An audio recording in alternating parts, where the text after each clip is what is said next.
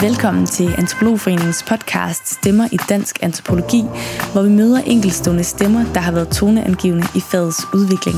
Hvis man vælger sådan et, en, en form for lærdom, som det her er, jamen så, bliver det, så vælger man en livsstil.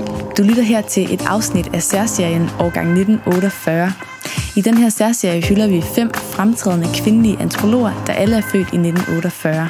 Som akademiker for mig har det været vigtigt, at man kunne arbejde som, som en ildsjæl, og ikke bare som en, en lønarbejder. Da vi opdagede, at de alle fyldte 70 i det forgangne år, blev vi nysgerrige efter at høre mere om deres lange arbejdsliv, og vi satte dem derfor stævne til en samtale om deres liv med antropologi. Det vanskelige ved forskning er faktisk ikke svarene, vel? Det vanskelige er spørgsmålene. I samtalerne vil du høre om, hvordan de fem kvinders relation til antropologi på vidt forskellige måder har taget form og udviklet sig i en sammensmeltning af personlige og faglige omstændigheder. De fortæller om nysgerrighed, hårdt arbejde og ikke mindst om de vendepunkter og tilfældigheder, der har defineret deres professionelle udvikling.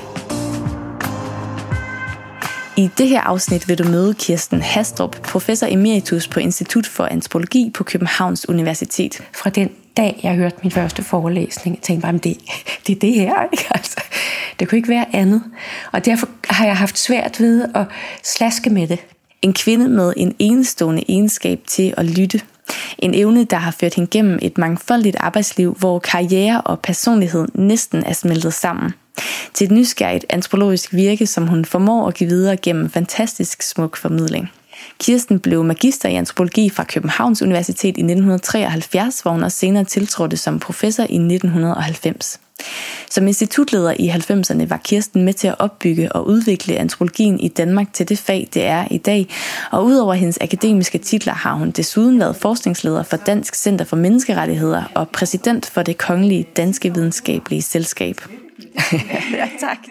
Vi mødte Kirsten på hendes kontor på Institut for Antropologi i København. Ja, altså ganske kort kan jeg sige, at jeg synes, det du lagde ud med her, det dækker jo meget godt, men, men det er jo klart, det er set udefra. Set indefra har det jo været en lang mere, hvad skal man sige, øh, friktionsløs udvikling, hvor det bare, der er sådan kastet noget af på forskellige tidspunkter. Jeg har været forskellige steder, men i en eller anden forstand, og specielt når man ser tilbage, så er det jo et kontinuert liv – jeg har levet med antropologien, og antropologien har betydet uendelig meget for mig, som den person, jeg er, og jeg er blevet til, og, og mit arbejde har jo været med til at forme, altså selv give mig en plads i samfundet, og hvad ved jeg, ikke? Så, så jeg kan ikke sådan adskille mig selv fra antropologien længere. Den er altså en groet del af mig, naturligvis, ikke? når man har arbejdet så længe med det. Samtidig er der selvfølgelig også en, en personlig vinkel på det som af og til altså finder nye veje, eller kalder på nye veje, fordi man, altså, det er måske også derfor, jeg har lavet så mange forskellige ting, ikke? fordi pludselig så tænker jeg, jeg kan ikke blive ved med at sige det her, jeg må også ud og prøve noget andet, som måske kan udfordre det, jeg hidtil har beskæftiget mig med. Så det der, og det mener jeg er en del af antropologien, det er det der med at søge udfordringer hele tiden, for ikke at gro fast, hverken i en menneskeopfattelse, eller i en region, eller i en teoretisk opfattelse, eller i en eller anden videnskabsteoretisk holdning. Der er mange muligheder. Og jeg synes, øh, det, det jeg har haft lyst til gennem hele mit liv, det er at vise antropologiens fylde på den ene side, og dens kolossale potentiale på, på den anden. Det har, ja, Måske ligger der også en personlig indre uro Ikke? det der med ikke at slå sig til tåls, ikke? og ikke at blive færdig og sige, det var det, og så vil jeg lave noget, der er nemmere. Vel? og jeg har jo lært et langt liv, at hvis man sætter sig et mål, så rykker man også på det. Ikke? Altså, man er faktisk nødt til at være ambitiøs, hvis man mener det alvorligt. Og jeg mener ambition og ambi- at være ambitiøs, det er en enorm positiv kvalitet i min ordbog. Fordi man skal ville noget med det, så bliver man så meget klogere og bedre til det. Hvornår vidste du første gang, at du ville være forsker? Var det en beslutning, du tog? Eller hvordan? Altså, jeg tog den i gymnasiet, vil jeg sige. Og det var faktisk først i 3. G, det gik op for mig, at der var et universitetsfag, der hed antropologi. Og så besluttede jeg, at det var det, jeg ville, men så skulle jeg først lige være au pair i Paris, og jeg var også kun 17 år, da jeg blev student, så jeg havde tid nok, og mine forældre håbede vist også lidt, at jeg ville skifte spor. De overtalte mig faktisk også, at da jeg kom hjem til at starte på geografi og biologi, for, fordi det var, sådan, det, var, det var et gymnasiefag, ikke? Og det begyndte jeg faktisk også på. Men øh, det holdt ikke så længe, fordi så listede jeg over til København og hørte en forelæsning. Og så startede jeg på antropologien. Det gjorde jeg så reelt i, i øh, begyndelsen af 67. Men jeg havde været over og høre en forelæsning af Johansen Nikolajsen i allerede i efteråret 66, hvor jeg studerede i Aarhus, og jeg var lidt træt af at sidde og dissekere orme og sådan noget. Og så gik jeg op og spurgte Nick, som vi kaldte ham, om det var i orden. Jeg gik til, at jeg blev antropolog og sådan noget. Ja, ja, de er meget velkommen, sagde han. Man var dis dengang. Og han holdt en forelæsning næste dag, om jeg ikke havde lyst til at høre den. Og det ville jeg jo gerne. Det der med, så kunne man bare gå ind, ikke? Og så holdt han en forhold, der var 12 studerende eller sådan noget til stede, ikke? Det var et lille bitte fag. Og så sad jeg der og hørte ham fortælle om Ashantierne i Vestafrika. Og deres historie, og han var lykkelig, mens han fortalte, han gik op og ned af gulvet og stod tænker. nej, altså, tænker man kan være så glad for at fortælle om det, man studerer og det, man beskæftiger sig med. Så det, jeg var solgt med det samme. Jeg har læst og hørt, at du som barn drømte om at blive polarforsker. Ja, det er rigtigt. Har det haft nogen indflydelse på, at du startede som øh, på antropologi? Det har det jo. Jeg vidste bare ikke, at man kunne før sent senere i livet. Men det er klart, at det har det, og jeg øh, har læste, der var otte år, så øh, læste jeg Knud Rasmussens Den Store Slæderejse, som var sådan en ungdomsudgave af den femte Thule-ekspedition. Den var tilegnet Danmarks Ungdom. Det var jo blandt andet mig, ikke, som otte år. og så læste jeg, fik jeg også Thor Heyerdahls øh, Kontiki-ekspedition. Og jeg siger ja, altså den forestilling om, at man kunne rejse ud i verden, og sådan tilegne sig verden på den der måde. Så jo, det betød utrolig meget, at jeg holdt interessen ved lige. Også mens jeg gik øh, altså i, i skole og læste, hvad jeg sådan kunne komme til af sådan noget rejselitteratur. Jeg har jo stadigvæk meget min, den der, hvordan kommer jeg det, ikke? Så jo, det betød meget, og jeg er da helt sikker på, at øh, Knud Rasmus, det er jo ikke tilfældigt, at jeg vendte tilbage til ham heller. Men jeg måtte lige en omvej rundt om Indien og nogle andre ting, for, fordi jeg blev grebet af det hele på én gang. Ikke? Der, var, der var ligesom ingen hindringer, synes jeg. Det er jo en anden ting. Øh, jeg var jo meget, meget heldig og begyndte at studere i en tid, hvor verden virkelig åbnede op der i, i 60'erne. 1960'erne, ikke? Nu tager vi jo for givet, at vi kan rejse mange steder hen, men bestemt ikke alle steder. Men der i, øh, i 60'erne, der kunne man, man kunne næsten alt. Og sammen med en, en lille gruppe andre øh, unge mennesker, så rejste jeg faktisk et helt år. 68-69. Øh, sådan midt i det hele.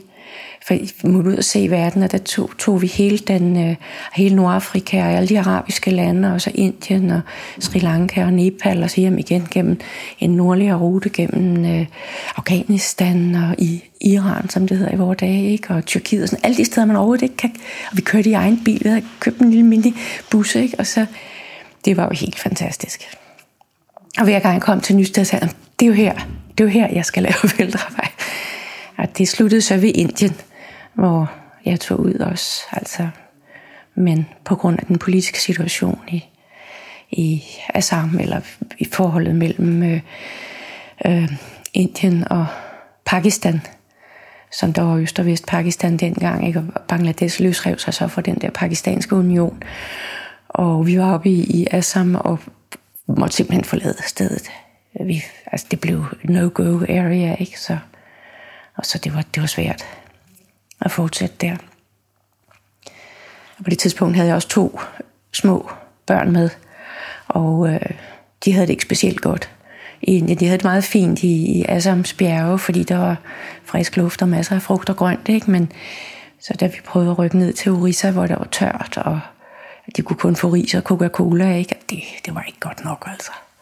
Så de blev ikke, de, de visnede lidt. Det kunne jeg jo ikke se på. Så jeg tog hjem og besluttede mig for at tage til Island i stedet for. Øh, nu vender vi tilbage ja. til starten, men kan du huske noget om, hvad din, øh, hvad din første sådan, drømme eller mål var, da du lige blev færdig med øh, som magister? Ja, det var at blive Ph.D. Det var simpelthen at komme til Oxford, fordi jeg i mellemtiden havde øh, lært øh, Edwin Artner at kende. Han var, ja, hvad var han? Han var, øh, han var antropolog i, i, i Oxford, og han øh, havde lavet et meget langt og langvarigt feltarbejde i Nigeria og Kamerun, og, og det var så en ting, men, men på den baggrund havde han så, var han begyndt at interessere sig for forholdet mellem sprog og verden, og havde skrevet noget om det, om sproget og virkeligheden, og hvad sproget kan, og hvad det ikke kan, og hvor meget der siges udenom sproget. Og det havde han skrevet nogle helt fantastiske artikler om. Så vi fik ham øh, inviteret til København. At faktisk det år, jeg var blevet magister, der var der sådan et, et kursus for altså 14-dages sommerkursus for filosofer, antropologer og lingvister. Og det var simpelthen, han er en sær snegl på mange måder, men det var fuldstændig enestående. Han var virkelig en tænker, og han elskede at lære fra sig, og han elskede at lytte. Og så øh, fortalte jeg ham jo, at jeg, jeg ville gerne til Oxford og lave en Ph.D. Ikke? Ah, Jamen, det skulle jeg også. Det var der slet ikke tvivl om. Det kunne han godt høre. Og så korresponderede vi lidt, og, og så skulle der også selvfølgelig skaffes finansiering. Så fik jeg et kandidatstipendium, og så øh, kunne jeg så blive optaget, og så havde finansieringen på plads, og så rykkede jeg derover. Det var jo fantastisk. Og det var takket være ham, og han var så min mentor faktisk, indtil han døde. Jeg tog det over regelmæssigt søgte ham hver gang, jeg havde skrevet en artikel, sendte jeg den til ham og fik nogle kommentarer. Og så da sidste gang, jeg var derovre, han døde desværre alt for tidligt, han var lige knap 60. Øhm, sidste gang, jeg var derovre, der øhm, havde jeg skrevet en artikel, som, Søren, nu skal jeg lige glemme, hvad den hedder, men, men øh, som var sådan meget generel, den handlede sådan om antropologi, hvordan, hvordan jeg nu var kommet til at se på det. Og så, øhm, den sendte jeg så til ham, så tog jeg over for at bare få, altså bare få en samtale, ikke? fordi øh, det var på det tidspunkt, jeg var i Aarhus, hvor jeg ikke havde så forfærdelig mange kolleger, der var interesseret i noget som helst, der lignede det, jeg var interesseret i. Og så kom han over, så, så sagde han, så havde jeg læst han, så sagde han, nu kan du selv, jeg har ingen kommentarer. Det, det holder det her. Nu kører du. Så sagde jeg, det var fint. Måneden efter døde han. Og der havde han simpelthen givet mig det der. Sagt, du kan selv ikke. Så selvom jeg var rystet over, at han døde, så tænkte jeg også bare, okay, han har givet mig license, ikke? men også, og også troet på mig, ikke? så at det var en kæmpe gave at få det der skulderklap, ikke? Så, og så, også fordi det var også en godkendelse af mit, mit sprog, som var allerede ikke, det var ikke så firkantet antropologisk, men det var også fordi han selv skrev på en, en interessant måde, og jeg blev ligesom åbnet til at udtrykke mig på en lidt mindre mekanisk måde, end jeg havde gjort i min allerførste artikel, hvor det, sådan, det gør lige strose og sådan op og ned, ikke? Og sådan. Men her er sådan ligesom lidt mere, jeg, jeg, jeg, jeg vil ikke sige sådan stream of consciousness, men der er sådan en, hvor man skriver noget frem, i stedet for ligesom at sige, sådan er det. Og det synes jeg er en fantastisk kunst, og det er jo en, som antropologien burde følge, synes jeg. Ikke fordi jeg vil være normativ her, men altså vi skriver jo netop noget frem af den felt, vi har befundet os i. Og det, det skal vi tage alvorligt, i stedet for ligesom at komme op front med, med resultatet og begreberne. Ikke? Sige, hvad er det, der sker her? Hvilke begreber passer det, jeg har hørt, eller blevet fortalt, eller har oplevet? Så det er en lidt anden tilgang til selve det at skrive. Og jeg har ikke noget, jeg skal bevise over for kolleger med, at jeg kan også bruge de her begreber, og jeg er rystende ligeglad med, om de kalder mig posthuman, eller ikke-human, eller bare dum, ikke? Men, men altså, jeg skriver det frem, jeg synes skal frem, ikke? Og det synes jeg, det har jeg lært af ham. Og det er klart, at, øh, at jo mere man skriver, jo... Jeg ved ikke, om det, om det er klart, men altså, jeg, jeg har i hvert fald synes, at jo mere jeg har skrevet, jo lettere er det blevet for mig at finde det, jeg selv synes er de rigtige udtryk for, for de der ofte lidt skrøbelige observationer, man har. Skrøbelige i den forstand, at de er svære at dokumentere, enten med udskrifter fra et eller andet bånd, eller med fotografier, men de ligger der som en understrøm i den sådan fortsatte samtale, man har med mennesker i felten, ikke? Hvor man, og det mener jeg jo selvfølgelig er antropologiens opgave. Det er jo ikke bare at tale de andre efter munden og skrive, hvad de har sagt til en, men hvad er det, hvad er det, det betyder? Og den understrøm, eller den tone, undertone af betydning, øh, er det blevet i stigende grad vigtigt for mig at få frem, frem for bare at beskrive det sådan mere positivistiske indtryk af, hvordan verden er, og hvordan den ser ud, og, men det er også, hvad det betyder. Og hvor, fordi der ligger jo et, øh, der ligger jo nogle meget, meget generelle menneskelige observationer gemt i et hvilket som helst specifikt feltarbejde. Hvad gør folk her, ikke? Hvordan tænker de? Og det er det, der gerne skulle frem, så det også kan inspirere andre. Og det er derfor, jeg synes, at det der med at være regional specialist, det kan gå en tid, men man er faktisk også nødt til hele tiden at forholde sig til resten af verden. Og man er nødt til hele tiden at læse litteratur, der omfatter helt andre verdensdele. Det der med at indsnævre sit blik til for eksempel Indien eller Østafrika eller, eller Grønland for den sags skyld, Arktis, det dur simpelthen ikke. Så man skal, det gælder om at være utrolig åben over for alt og alle. Og nu har jeg godt nok i, i øh, de sidste 10 år arbejdet mere specifikt med det arktiske, og specielt jo Thule. Men øh, det betyder ikke, at jeg holder op med at læse andet.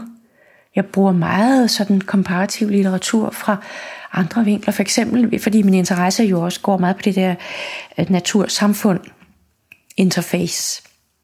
Og det er jo heller ikke tilfældigt, fordi jeg har arbejdet i områder, som har været så, hvor udviklingen og historien er så tæt knyttet til, til når man så må sige, naturens rytme, både den årlige og den lange rytme mellem varm middelalder og lille istid, og så nedsmeltning nu. Ikke? Altså, så, så, så det er klart, det, det har spillet en, en stor rolle, men der må jeg jo så læse også, hvad der foregår andre steder. Ikke? Og hvordan megafaunaen er forsvundet i Sydamerika og Afrika. Sådan noget. Det interesserer mig dybt. Jeg læser om det, ikke? Altså, hvad biologer skriver. Fordi hvad sker der nu, hvis megafaunaen forsvinder i Arktis? Ikke? Moskusoksen er sådan lidt altså på vej, hvor den hen kommer den, eller går den, ikke? Og overlever den, og isbjørnen osv det er jo sådan de, de samme problematikker som sådan prækambriums store megafauna øh, sådan forsvindinger. Så, så det gælder om, synes jeg, at holde utrolig mange vinduer åbne på én gang, så der kan komme lidt frisk luft ind. Ikke? Hvordan ser du øh, vejen gennem dit arbejdsliv, øh, det man er blevet skabt? Altså, har der været tilfælde? Eller? Ja, der har været tilfælde, men der har jo også været, øh, der, har, der har også været nogle, som, nogle praktiske forhold, såsom familie og, og den slags. Og øh, hvor man kan tage hen med hvem, ikke på hvilke tidspunkter af deres liv. For da jeg så senere var i Island, var jeg der jo alene med fire børn. Fordi det er også, altså, hvor kan man tage hen alene med fire børn, ikke? Så det er der ikke mange steder, man kan, hvis de også skal overleve. så, så, så det med, men det var også et sted, jeg gerne ville til. Altså det, det, det kunne jeg godt se for mig. Det var sådan lidt på vej mod det arktiske, som jo havde været altså virkelig en implicit drøm meget længe. Og jeg havde jo også altså i min studietid læst altså Kai Birgit Schmidt ikke, og de der etnografer, tidligere etnografer, som havde arbejdet med det arktiske, altså ihukommende selvfølgelig, Knud Rasmussens øh, Øh, initiale øh, ja, hvad skal man sige, glæde, ikke? den glæde, han havde givet mig oprindeligt. Og så havde jeg en drøm om at komme til Grønland også, men, men den var svær, ikke? Fordi Grønland er et svært land at være i.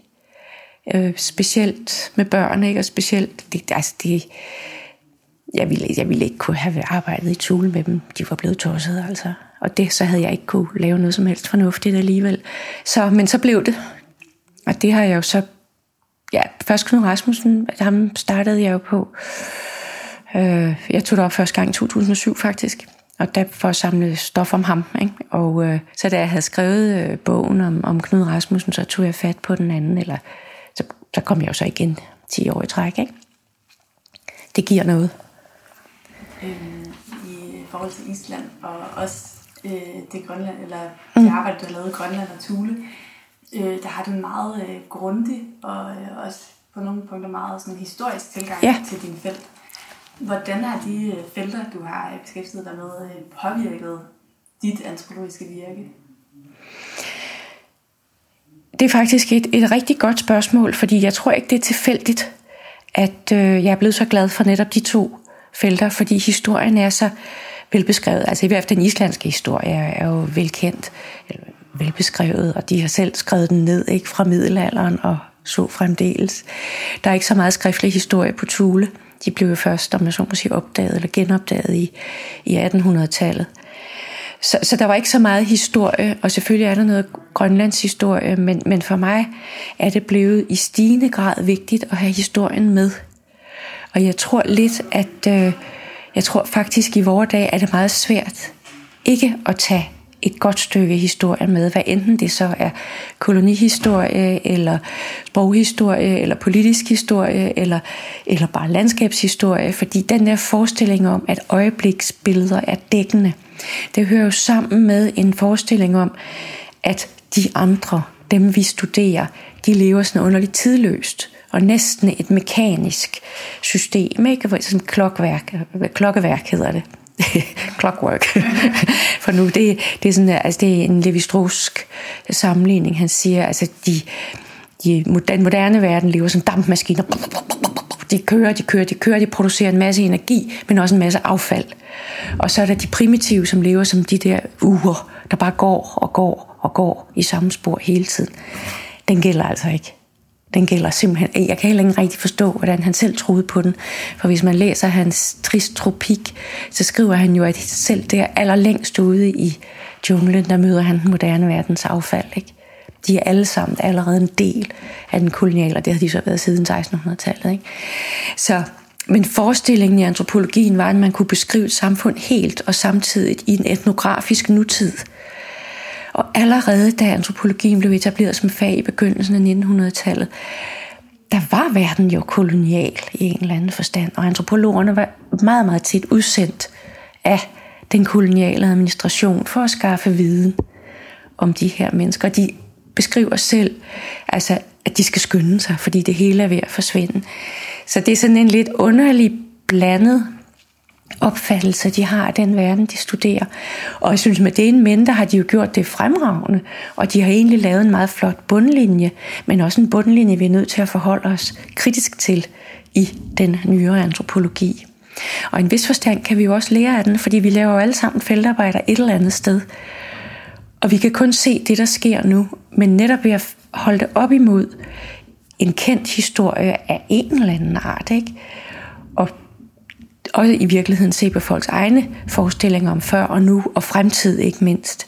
Fordi altså, nuet er jo meget, det indeholder jo faktisk fremtiden, de handler jo med henblik på en fremtid. Så får vi sådan nogle døde billeder, ikke? så får vi fotografier, still lives, og det kan, vi, det kan vi ikke rigtig, det kan vi ikke være bekendt længere, men vi kan sagtens lave antropologi. Jeg synes altså, for den der opmærksomhed, vi har netop på folks egen opfattelse af tingenes tilstand. Ikke? Og den dialog, man når i, det, det kender I jo, hvis jeg har lavet feltarbejde selv ligegyldigt hvor. Ikke? Altså, I dialogen opstår der jo en verden. Ikke? Den er jo aldrig præfabrikeret, den finder sin form i ordene, og når de fortæller noget til antropologerne, så gen, hvad skal man sige, genskaber de faktisk deres egen verden i en lidt anderledes fortælling, end de ville have gjort, hvis de bare havde talt til naboen. Ikke? Så det er en dialog. Antropologen er en dialogisk videnskab, og det er jo det, vi skal hæge om. Altså det, det synes jeg er super interessant, hvad vi gør med det. Det er også derfor, at vi i den der bog om, om etik, altså, eller argumenterer for en praktisk etik, vi kan ikke lave en standard beskrivelse af, hvad man må og hvad man ikke må.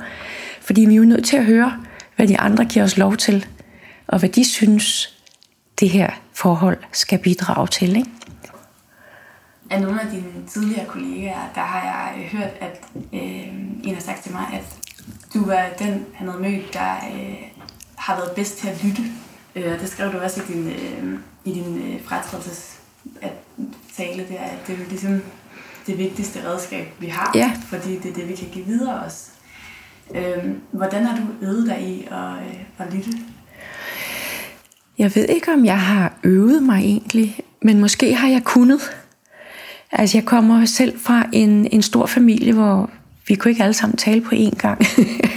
og der skete hele tiden mange ting, og vi flyttede meget øh, rundt øh, i, i landet, og og jeg skulle altid sådan lige høre, når vi så landede et nyt sted og skiftede skole, for Gud ved hvilken gang, så skulle jeg lige høre, hvad der var, der foregik her, ikke? og jeg skulle lige høre, hvordan de talte, og så i løbet af ganske kort tid, så kunne jeg jo så skifte til et i hvert fald lidt mere lokalt sprog. Ikke? Så jeg tror egentlig, jeg har været ret god til det altid. Øhm, og tro det eller lade være, jeg var, jeg var ikke særlig talende som barn. Jeg var nok mere lyttende og, og på en, ja, jeg havde ikke så meget, synes jeg, jeg, jeg optog mere, end jeg ligesom sendte ud tit. Og min mor hun sagde, at du står altid og lytter. Ja, det er da klart. Tænk, tænk hvad man kunne høre. Ikke? og få at vide af den vej. Ikke? Og så, ja, så, så det, det er nok rigtigt. At, øh, at det har jeg, jeg det, det er måske sådan, jeg er. Ikke? Men det er klart, at det også professionelt har været vigtigt for mig det har været mere vigtigt for mig at lytte end at tale. Fordi når man er ude et sted og skal mødes med folk, så er det faktisk noget vigtigere at høre, hvad de siger, end at foregribe det ved at stille nogle helt urimelige spørgsmål. Ikke? Om hvad de tænker eller mener om dette eller hint. Og jeg tror også, det er en af grundene til i øvrigt, at øh, altså det her med at lytte, at øh, jeg har virkelig, virkelig elsket at vejlede specialstuderende øh, også bachelorstuderende, hvad som helst, men den der vejlederrolle, den, den har virkelig, virkelig glædet mig. Ikke? Og man også lige prøve at høre, hvor det er, studenterne selv er på vej hen, før man ligesom siger, du skal gøre sådan og sådan. Ikke? Og så prøve at hjælpe med at finde sporet og forme. Det synes jeg simpelthen har været det mest vidunderlige. Men øh, ja, og det er jo et, øh, meget interessant, ikke? Også det der med, det der med at lytte. Nu, jeg tænker mig mine feltarbejder. Det er jo tavse mennesker, jeg har arbejdet sammen med. Øh, man kan, altså, ok, de kan larme, ikke? Men det er ikke sådan, fordi det har været små samfund. Altså i hvert fald for eksempel den der gård, hvor jeg lavede langt feltarbejde, også ude i, i fiskeriet der på Island, og også øh, i, i Grønland. Og det er fordi, når det er små samfund, så ved alle det samme. Stort set. Og så kan de sådan sidde over en kop kaffe og sige, ja, det er nu sådan, ikke? Og så går der tre timer, hvor der er ingen, der siger noget, og så siger den næste, nå ja, og så kom hesten, ikke? Altså det var sådan, uh, det er så langsomt, ikke? Og samtidig er man ved at skrige, ikke? indtil man finder ud af, at man skal ind i tavshederne og se, hvad der sker imens. Ikke? Og så opdager man, at hvis man har været med til noget, så kan man stille konkrete spørgsmål. Men det der at komme med mikrofonen og sige, hvad mener i om det, der er helt, det går overhovedet ikke. Altså, i hvert fald ikke der, hvor jeg har arbejdet, så siger de bare nej, ikke? Eller no. Altså, et eksempel, som jeg har skrevet om i en eller anden artikel, jeg husker ikke længere hvilken, det var, det var hulrefolket på Island, som er det skjulte folk, som øh, jo er sådan en gammel kending også i den øh, sådan i den klassiske litteratur og i fabler og sagaer og hvad ved jeg, det, er det skjulte folk, dem der bor i knoldene og under stenene og sådan. Og, øh, og så, så spurgte jeg jo selvfølgelig på den der gård, fordi mm, man skal simpelthen lige i gang med et eller andet, og så siger Nå, og hvad, hvad, hvad, hvad mener I om huldrafolket? Og sådan et eller andet. Nej, det var ikke helt så fjollet formuleret, vel? Og så var det navnlig på islandsk. Men øh, sådan, nej, det var sådan noget, folk troede på i gamle dage, sagde de så. Nå, tænkte jeg, det havde, så havde jeg jo læst det hele, ikke? fordi det kunne man jo læse i alle de der historier. Øhm, og så øh, hørte vi ikke mere om det, men så havde jeg selv, øh, vi tager med efter for i fjellet, og så havde jeg en oplevelse, som jeg tænkte, det her, altså ligesom jeg, jeg så en ultramand, mens jeg sad i, i togen og holdt et får på en klippehylde. Det var faktisk meget dramatisk det alt sammen. Og mændene var gået videre og havde efterladt mig der med det der for, fordi jeg var, jeg var lidt af en liability, fordi jeg, jeg, jeg var ikke så god til at springe fra hylde til hylde og sådan noget. Så jeg kunne lige sidde der og holde det der for, så, og jeg måtte endelig ikke holde fast, fordi det kunne jo være, at det ville hoppe ned, og så skulle det ikke, trænge, det skulle ikke trække mig med. Vel, så jeg skulle bare sådan sidde og holde snoren løs, så at det vidste, at det var holdt fast, men jeg vidste, at jeg kunne give slip, hvis det i en tog, ikke på sådan 800 meter op på en klippehylde. Ikke? Og så sad jeg der, og så kom der sådan en skikkelse op i togen, op over kanten. Og jeg, det, var, det var selvfølgelig angst og panik fra min side. Ikke? Troede jeg, synes jeg ikke. Det er sådan et eller andet. Og og så, så sagde jeg, det må være en ultramand, ikke? Så tænkte jeg bare, og så lidt senere forsvandt togen og forestillingen om det. Og sådan noget. Men pludselig gik det op for mig, at man kan sidde sådan et sted, hvor der er nogle fortællinger, som gør, at man oplever verden på en ny måde, og hvor tingene bliver mere sandsynlige. Altså hvis man overgiver sig til det. Og det var et eller andet sted, hvor det fuldstændig hasarderet, jeg var taget med på den der tur. Ikke? Men, men det var jeg. Og at man altså stiller sig selv til rådighed ikke for det, der nu er af begivenheder. Og så næste gang, da vi sad der over hos de gamle, det var sådan tre generationers gård, og drak eftermiddagskaffe, så besluttede jeg mig for at stille det der spørgsmål på en anden måde, så jeg, hvornår så I sidst huldrefolket? Altså hvor jeg sådan bare tog for givet, og så begyndte snakken, ikke? Og så viste det sig, så blev de enige om, jamen der var, de var jo derude, de boede derude i, på, i Huldrehøjen, og, og sådan noget, men det var nu lidt et stykke tid siden, de havde set, der forsvandt stadigvæk værktøj, det var nok Huldrefolket. Og så, men så blev de enige med sig selv om, at det var nok 10 år siden, de sidst havde set, fordi der var lige derhen ved hjørnet og sådan noget, der havde de set dem lige ved gården, men altså, de var der jo helt klart stadigvæk et eller andet sted, ikke? Og der tænkte jeg, der lærte jeg det der, men det kommer meget, meget an på, hvordan man stiller spørgsmålet. Hvis man stiller det abstrakt, så tænker de, hun tror nok, vi er primitive. Men hvis man stiller det helt konkret, så føler de sig jo simpelthen, så er man på, altså kendte jeg måske lidt bedre på det tidspunkt, og så fik jeg hele den der historie. Og så gik det jo op for mig, at øh, det fandt jeg jo så først ud, af, at det var faktisk først der for 10 år siden, de havde fået elektrisk lys på den der gård øh, fordi den lå sådan på en meget øde kyst, og der var, der var de først blevet forbundet med den der ringvej, og så havde de fået elektrisk lys og så videre. Og så gik de jo 100% ind for lyset og havde en mega neonlampe hen på hjørnet ved gården. Det er klart, det må altså skræmme et hvilket som helst folk, der ønsker at være skjult. Det betyder, det skjulte folk væk, ikke? Og så sidder man der, og så får man pludselig den der samtale, og, og så på den måde får man sådan listet sig ind på det, der sådan set er virkelighed, men som ikke nødvendigvis er så håndgribelig, som man tror, når man stiller det første lidt dumt formulerede spørgsmål. Ikke? Og så åbner verden sig lige så stille. Og det er det samme, jeg har oplevet i Tool. Hvis jeg sådan stiller sådan nogle lidt store abstrakte spørgsmål, så har de ingen svar. Hvorimod hvis jeg spørger om noget, mens vi er ude på slæden, og jeg er lige ved at falde i en revner, og vejret er dårligt, og det tager 17 timer at komme hjem, og det tog 8 timer at komme ud, og man er ved at dø af kulde, i hvert fald hvis man er sådan en som mig. Så, altså, så kan man altså spørge til tingene på en helt anden måde, og man kan lære, man kan lære deres verden at kende. Så derfor det der med at kaste sig ud i det konkrete, det synes jeg er utrolig vigtigt, og det er langt, langt vigtigere end at holde en mikrofon op i hovedet på folk, og så sidde og tage, tage livshistorier. Det, altså det kan man også, men det andet, det giver den der fylde, som gør, at man bagefter ved, at man har været der. Uanset hvor, hvor svært det er. Ikke? Så det, det var igen det der med at lytte. Man skal også lytte efter det, der ikke bliver sagt i første omgang, og så se, hvordan man eventuelt kan komme til det. Så der er meget mere end, end øret i det der. Det er også en kunst. Det er også noget med at tælture. Og så også være klar til at holde sig lidt tilbage. Du skriver øh, i, i bogen om, ja. Rasmussen der, der har du øh, noget med fra, øh, øh, fra Kai Birgit Smits øh, karakterbillede. Ja. Og øh, jeg kan jo kun snakke fra, øh, fra afstand. Jeg har ikke haft det som underviser, eller ja. på den måde haft meget med det at gøre ellers. Men det her med karakterbilledet, øh, er det noget, du også har tænkt over i dit personlige liv? Altså det her med at vælge at tage afsted med dine fire børn, eller vælge, hvad for en antropolog du vil være på den måde. Kan du sætte ord på det? Nej, det, det er ikke et valg på den måde, som jeg tror, du lægger op til. Det er ikke en strategi, tænker jeg. Det er selvfølgelig et valg, jeg træffer undervejs, ikke? Hvad, også efter hvad der er muligt på et hvilket som helst tidspunkt i forhold til arbejde og børn og, og, og så videre og så videre. Men jeg har på en måde, kan man sige, jeg har altid været relativt ambitiøs. Og det er jo skyldes jo, at jeg har villet så meget med det her fag, som jeg kom til at elske så inderligt fra den dag, jeg hørte min første forelæsning. Jeg tænkte bare, det, det er det her. Ikke? Altså, det kunne ikke være andet. Og derfor har jeg haft svært ved at slaske med det.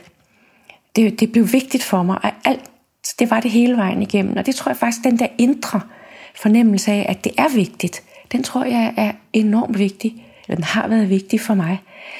Det har ikke været sådan noget, man bare kunne tage let på. Det, der ved jeg ikke, hvordan altså jeres generation har det. Men, men for mig var det helt eksistentielt. Så nej, jeg har ikke sådan valgt på den måde, men jeg har selvfølgelig jeg har selvfølgelig altså gjort det, jeg synes, jeg ville inden for om man så må sige, den ambition, jeg havde for mig selv. Som ikke så meget, det var ikke sådan en, øh, en ambition om at blive til noget bestemt. Det var om at forfølge det her spor, så jeg kunne blive klogere. Og det, øh, ja, det har været vigtigt. Jeg kan ikke rigtig huske, hvad, der var en anden, der var et andet, en anden del af spørgsmålet. Det var det her med karakterbilledet, altså det ligesom har været og skulle ja. træde i karakter på nogen måde? Eller? Nej, fordi jeg, jeg tror egentlig, at man træder i karakter i praksis. Det er ikke sådan noget, man kan altså, stræbe efter. Man bliver til den, man er, mens man gør det. Og det mener jeg egentlig, det, det der, det er jo sådan en, en gammel Shakespeare-metaforik øh, faktisk, ikke? at man bliver til, til den karakter, man er, mens man spiller den. Så, så på en eller anden måde, så bliver man til den, man er undervejs. Og det er ikke fordi, man stræber efter at blive, altså i mit tilfælde, hverken professor eller præsident, eller hvad ved jeg ikke, men man bliver det bare, fordi man er der, og muligheden åbner sig, og man bliver spurgt, og så tænker man, ja selvfølgelig, ikke? Altså, lad os tage det med, ikke? og også lige gøre det. Ikke? Så ja. Det er dejligt at høre, synes jeg. Det er, sådan, ja. det er på en måde rigtig ja, betryggende, at man ja. kan gøre det den vej. I ja, det... man skal tro, man skal være noget. Altså, nej, nej, det går ikke. Til det, ja. Fordi så bliver man, kan man enten blive en karikatur, ikke? eller også så kan man blive en skuffelse for sig selv. Mm. Så, så det kan man ikke. Fordi altså, altså navn, altså nu ved jeg ikke, nu godt være, at jeg taler for meget om antropologien, men det er jo det, vi har sig. I antropologien er man simpelthen nødt til at være helt. Ikke? Hvis man går ind i et feltarbejde og taler med nogen, så kan man ikke lade som om. Man må være der med en genuin interesse, ikke? og så lade sig, om man må sige, ændre i den proces, det er. Altså ændre bare lidt, ikke? fordi man lærer noget nyt, og tænker, hold da op, ikke? når du siger, når du ser tilbage, er der ja. andre ting, der, har, der ligesom har ændret sig gennem årene? Altså det, der er ændret, det er, at jeg ikke underviser. Og jeg har ikke flere specialvejledninger, ikke flere PUD'er. Det må jeg simpelthen ikke. Øh, øh, og så har... ja, måske også omløbshastigheden og den reelt mindre tid til refleksion som gælder både studenter og lærere. Ikke? Det skal gå så stærkt, og det, det er sådan så, så skemalagt. Øh, og jeg har indtryk af, at øh, folk generelt synes, at det der med refleksion, det er blevet lidt, det er blevet lidt presset. Øh, sætte sig ned og virkelig sådan tænke sig om, ikke? Og skrive ting, der ikke bare sådan lige løber ud af ærmet, men altså udfordrer sig selv på at skrive noget, der er anderledes. Ikke? Og det mener jeg, man skylder sit fag, ikke? men det er blevet svært for folk. Fordi der forventes så meget af dem, og der er rigtig mange flere, der har store projekter.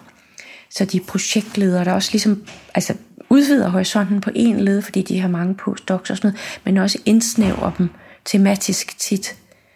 Man ligesom lukker sig omkring en bestemt problematik, øh, som også ofte er regional. Ikke? Men øh, jeg må også sige, jeg synes ikke, at de, sen, de sidste år var det ikke helt så sjovt at undervise. Ikke fordi jeg ikke synes, det var sjovt at undervise de der studerende, men jeg synes, de, de sådan formelle krav og det der, øhm, hele det der øh, nye regime, der knytter sig til uploading og downloading og digitale bedømmelser og sådan noget, det synes jeg simpelthen var svært.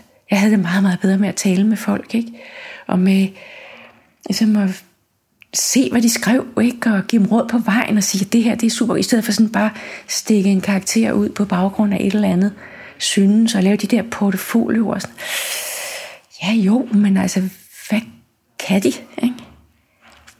Altså, fordi de fleste kan meget mere end det, der står i en portfolio, eller også er der, og der er nogen, der overhovedet ikke kan mere, men som hægter sig på andre, som skriver en portfolio, men så bliver de, skal de bedømmes ens, ikke? fordi de har skrevet det. Så det jeg vidste jo udmærket, hvem de var, ikke? Og jeg vidste, at nogen havde været der tre gange, og andre havde været der 14 gange ikke? Øh, til timerne. Og det blev helt utilfredsstillende, synes jeg, fordi i stedet for at have det som sådan en, en, øh, en egentlig opgave at lære de studerende noget, så blev opgaven egentlig bare at bedømme dem, så de kunne bestå. Det synes jeg simpelthen var sygt. Det betød ikke, at jeg ikke havde super gode studerende, som, også, som jeg talte meget med, også mellem linjerne og mellem timerne. Ikke? Men der var altså også dem, der og, og specielt fordi de der ting, jeg lavede, det var, og der var mange udenlandske studerende, de fattede ikke en brik af, hvad, hvad man, altså, hvad det betød. Vel, de skulle bare have en karakter, og de var for sjov under alle omstændigheder, ikke? Det var der så rigtig mange, der var, og så var det nemt, ikke? det synes jeg var ærgerligt. Jeg synes, det trak fra den oplevelse. Det var faktisk at gå på opdagelse sammen i et stof. Øhm, og som sagt, det betyder ikke, at der ikke var mange, der gjorde, hvad de skulle, og fik noget ud af det, og som jeg kunne snakke ordentligt med, og som kom ind, altså, og sagde, hvad var det egentlig, det der betød, at du nævnte en bog, hvad var det for en, ikke? Og, og det er jo sådan, det skal være. Det skal jo på en eller anden måde være en dialog. Det skal ikke bare være sådan noget med, at den ene står eller være noget af ørerne, og så skriver de andre en portfolio. Jeg, altså, nu overdriver jeg lidt, men, men det pinte mig til sidst. Så I din fratrædelsesforelæsning øh, hen mod afslutningen, der skriver du, at øh, det overdrevne hierarki mellem anerkendte tidsskrifter, vendinger ja. og begreber har altid provokeret mig. Ja. Kan du sætte flere ord på det? Altså, er der noget, der har overrasket dig eller skuffet dig? Øh... Nej, jamen, det, det var jo en meget generel bemærkning, og det er jo sådan set ikke, fordi jeg selv har haft store problemer med at blive publiceret, men det har bare altid irriteret mig, at det skulle være så meget finere at publicere i et tidsskrift end i et andet. Ikke? Og hvorfor er tidsskriftet antropologi ikke lige så vigtigt som et eller andet amerikansk tidsskrift, altså for os at publicere i, fordi vi har også et publikum her, som vi på en eller anden måde skal levere til, mener jeg. Vi finansierer det danske samfund. Det danske samfund skal vide, hvad vi laver. Og det synes jeg faktisk, det er altså provokeret. Mange af mine kolleger, siger, at det gider de ikke, fordi det tæller ikke, og det, jeg ved ikke hvad. Og det synes jeg simpelthen er så for galt, altså. Både sådan øh, kollegialt, men også ja, instituttet giver jo også point for hvor man, og universitetet, man får point for hvor man, man publicerer. Ikke? Og de der danske lærebøger, som vi er rigtig mange, der har bidraget til, så de tæller jo ikke en pind. Altså ja, de tæller, fordi de bliver brugt. Ikke? og kommer i, jeg ved ikke, hvor mange oplag, og de virker. Men på en eller anden måde tæller de ikke. Så, at de tæller for mig selvfølgelig ikke, fordi jeg synes, de har været super vigtige. Og, sådan noget. og jeg, synes, det, jeg synes, det er helt urimeligt, at man glemmer sit bagland og sine sprogfælder og sine studerende og, og, og alt det der. Og jeg er da fuldstændig sikker på, at det er de mange danske værker, der har bidraget til, at antropologien er blevet så stor. Det er jo et kæmpe arbejde, vi lavede i 90'erne for at gøre andre fag og andre mennesker og nye studerende, mulige studerende opmærksom på, at antropologien fandtes. Og det virkede. Og nu er det som om, at det, at det ikke tæller altså, nu, det er ikke fordi jeg selv er fornærmet, jeg synes bare, det provokerer mig bare, at man ikke fastholder den der formidling til, om man så må sige, vores egne sprogfælder, som noget, der er lige så vigtigt, og bør til lige så meget. Så det, det, så, så det er det hierarki, jeg taler om. Og det er jo ikke fordi, at vi ikke skal publicere alle steder. Selvfølgelig skal dansk antropologi også anerkendes internationalt, og alt det der. Men vi skal passe på, at balancen ikke tipper helt. Jeg har jo kolleger her, som simpelthen nægter at skrive på dansk, ikke? og bidrage til værker, som skal udkomme på dansk. Jeg tænker man, okay, det er flot. Men det synes de så ikke. De må jo selvfølgelig have deres begrundelser.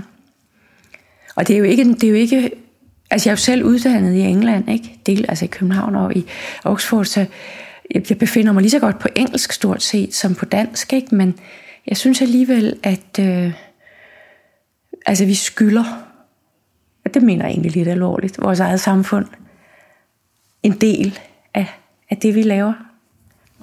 I, øh, i lyset af øh, vores samtid, ja. øh, øh, hvilken fremtid ser du for øh, antropologien? Jeg tror, den er både enormt øh, lovende, og lidt besværlig. Men den er kun besværlig i den forstand, at vi måske ikke kan leve op til det, som øh, samfundet og andre forventer, men den, den er, bliver fantastisk, hvis vi lever op til det, vi selv vil med den. Og ikke lade os påvirke alt for meget af, hvad der sådan er oppe i tiden og sådan noget, Man fastholder og tager udgangspunktet i den virkelige verden, altså sådan som vi oplever den. Og det er fuldstændig lige meget, om det er en fabrik, eller en første klasse, eller eller et arktisk samfund, eller en by med millioner af indbyggere, et fængsel. det er fuldstændig lige meget. Det er det, vi skal skrive frem, sådan som vi mærker det, oplever det og hører det gennem de andre. Vi skal ikke bare fortælle det, som det er, men som det, det også er. Og som har den der generelle impact. Og der tror jeg, der bliver uendelig meget brug for antropologien, fordi vi har været alle steder. Og det betyder, at vi har noget at komme med. Øh, og, det, og det, der også er utrolig vigtigt at fastholde, det er, at antropologien er en analytisk videnskab. Det bevarer mig vel, det er også en empirisk videnskab, men det er jo ikke det. Vi skal, vi skal bruge det til noget andet. Vi skal vise, vi skal vise en analyse. Fordi der er brug for den form for analyse, der kan fastholde mennesker og natur og samfund og materialitet og alt muligt i samme billede. Og det er der altså ikke ret mange, der kan. Det er den der multiplicitet, som er indbygget i antropologien, som er vores udfordring, men også vores fantastiske styrke. Og det skal vi, det bliver der altså brug for fra nu af og resten af det her århundrede. Det er helt sikkert. Og, og vi skal bare blive bedre til at fortælle, hvad det er, vi gør, og hvad vi kan, for at overbevise dem om, at vi ikke bare sidder og borer os ned i et eller andet hul, men vi kan se hele den der bevægelse, der også er med anating, og sådan det der med alt det der unødige, de små liv derude, som bidrager til at opretholde et menneskeliv. Altså vende tilbage til det der, altså vikle os ud af det der antropocene, hvor det hele er tabshistorier, men altså også vise, hvor livet er. Altså i ly, og hvor historierne udspiller sig, og hvor meget der stadigvæk er af natur og processer, som ikke er menneskelige, og som hele tiden udfordrer mennesker, og som vi er nødt til at tænke med.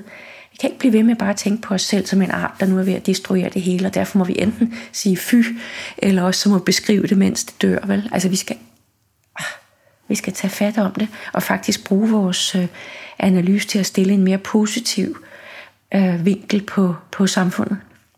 Til skue. Så nu skal I høre. Det var mit næste spørgsmål. Hvilke muligheder og begrænsninger ser du øh, ja. antropologien i fremtiden? Det har jeg nærmest sagt, har jeg ikke. Men det stiller jo selvfølgelig også store krav, men hvorfor ikke? Altså ja, heldigvis. Og det, vores øh, råmateriale er jo præcis de mennesker, som former den fremtid, ikke? Og det, der sker også en masse på mikrobiologisk niveau og genetisk og alt muligt andet. Ikke? Men der er altså mennesker, der træffer valg hele tiden. Også om, hvad de vil studere. Ikke? Altså derfor vi sidder vi lige i smørhullet. Øhm, til sidst, så vil jeg gerne øh, spørge dig til råds. Øh, hvad skal den næste generation af antropologer huske eller være opmærksom på? Ja, måske kan vi bare tage svaret på det her sidste spørgsmål, ikke? Det der med, at mennesket er i centrum. Det er en del af det svar, ikke? Og at vi skal være opmærksom, og skal være opmærksom på at levere en analyse, som på en eller anden måde rækker ud over præcis det, vi taler om, men som kan have et gennemslagskraft i andre, større eller mindre. Altså, bevar mig vel, det er ikke en hver analyse, der skal være verdensomstyrten eller sætte en ny dagsorden for dansk politik, men den skal potentielt kunne røre ved noget andet, end det den handler om. Og det synes jeg, vi skal, det kan vi godt lege lidt med. Ikke?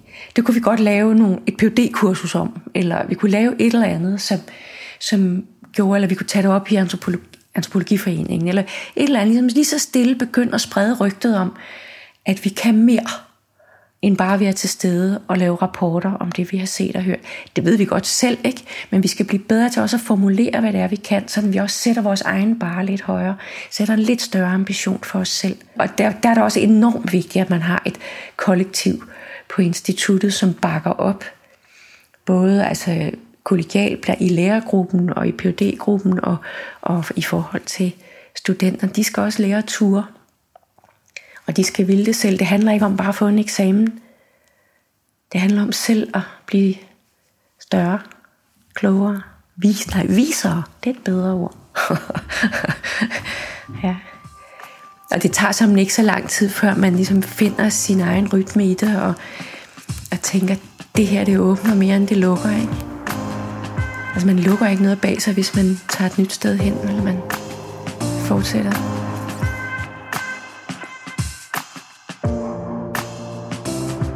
Du har her lyttet til et afsnit af årgang 1948 i podcastserien Stemmer i Dansk Antropologi, der er produceret af Antropologforeningen.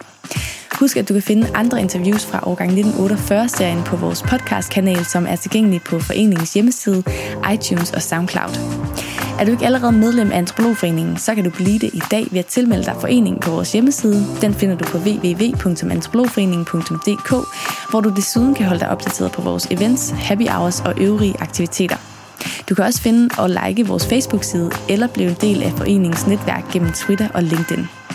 Mit navn er Katrine, og på vegne af Antropologforeningen vil jeg gerne sige tak, fordi at du lyttede med.